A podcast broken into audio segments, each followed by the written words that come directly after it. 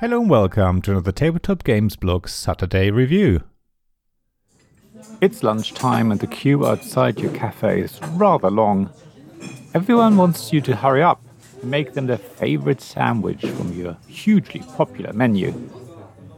The pressure is on to line up slices of bread and pile them high with lettuce, tomatoes, eggs, tuna, or ham.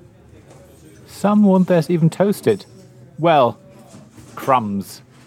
The Sandwich Filler Game by Jay Antscherl from Minerva Tabletop Games. Let me start with the artwork of the game. The amazing Rory Muldoon knocked it out of the park again.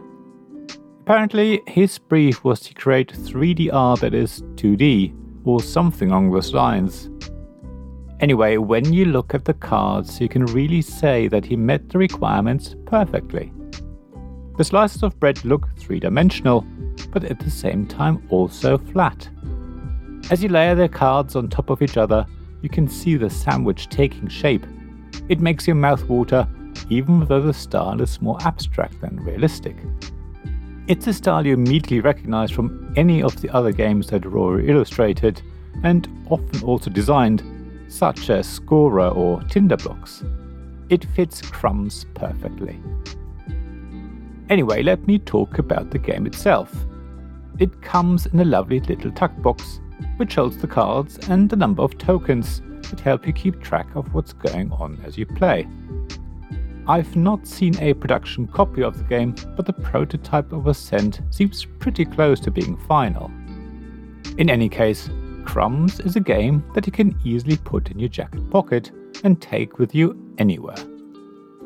Set up on the table, it doesn't even take a huge amount of space, with a bit of clever placement, you should be able to play it on an airplane table. It'll definitely fit on a train table, except maybe the tiny fold down ones. You can play it alone or two player. I've only ever played it solo, so I can't comment on the cooperative version. Your goal is basically to use 5 actions in such a way that you can complete at least one order. If you succeed, you get 5 more actions to continue playing. If you ever fail to make a sandwich to order within those five actions, you lose. If you manage to complete all orders, you can add up your points to see how well you did compared to previous attempts. Mind you, completing all orders is very hard.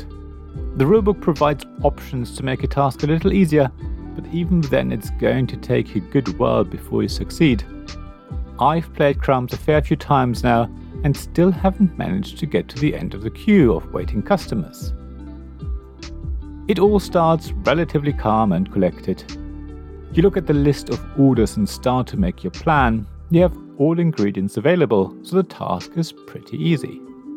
It doesn't take long to complete the first sandwich. You will even have time to start work on one or two other orders. The problem is, the ingredients you used for the first sandwich are put to one side. They are unavailable until you replenish them, but that takes an action and you can only bring back one type of ingredient. Even so, your second set of 5 actions will be enough to get everything you need and complete another sandwich. You're probably also going to be able to deliver a third sandwich, but now things are starting to get tight. If you didn't plan far enough ahead, you might already start to run out of bread or toppings you will start to really feel the pressure. However, let's assume you manage another round and complete all the orders for two customers.